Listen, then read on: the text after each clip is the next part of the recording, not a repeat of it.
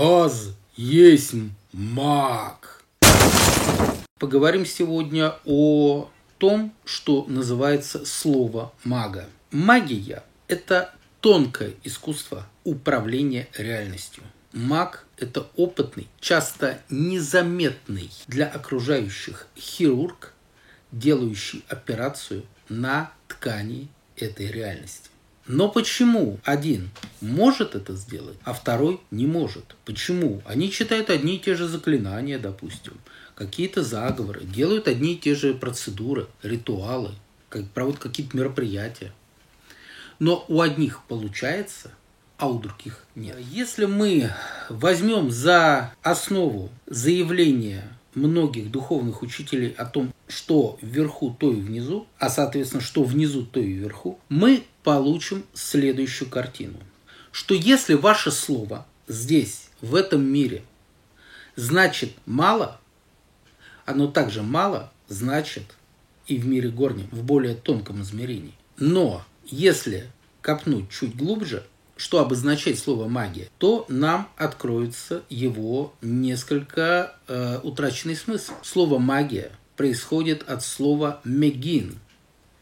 Древнее северное слово мегин, обозначающее могущество, силу, власть, авторитет и магию.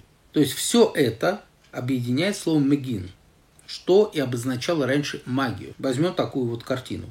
Человек как-то ведет себя, в общем, там странно в обществе и так далее, и там подобное, как-то, в общем, вызывающе, и вдруг один встает и говорит, ну-ка сядь. И вдруг тот вот как будто его сбивает что-то или какая-то пощечина э, виртуальная происходит, энергетическая, он останавливается, садится, говорит, извините, что же произошло? человек, обладающий определенной силой, внутренней силой, обладающий определенным авторитетом, возможно, в нужное время, в нужном месте произвел определенную операцию, которая пошла на пользу, собственно говоря, как больному, так и обществу, в котором он находился. Но что для этого нужно? Чтобы наше слово было таким же магическим. Для этого нужно, чтобы наше слово было честным всегда. А это сложно, потому что если твоему слову доверяют, у тебя есть авторитет. Если твое слово крепкое, ты сказал, ты сделал, это определенный уровень, опять же, авторитета, власти, ответственности, достоинства. Если мы в этой жизни обладаем вот этой вот силой сказать и сделать, верны своему слову, слово крепко, то нас слышат там. И с нами соглашаются и там.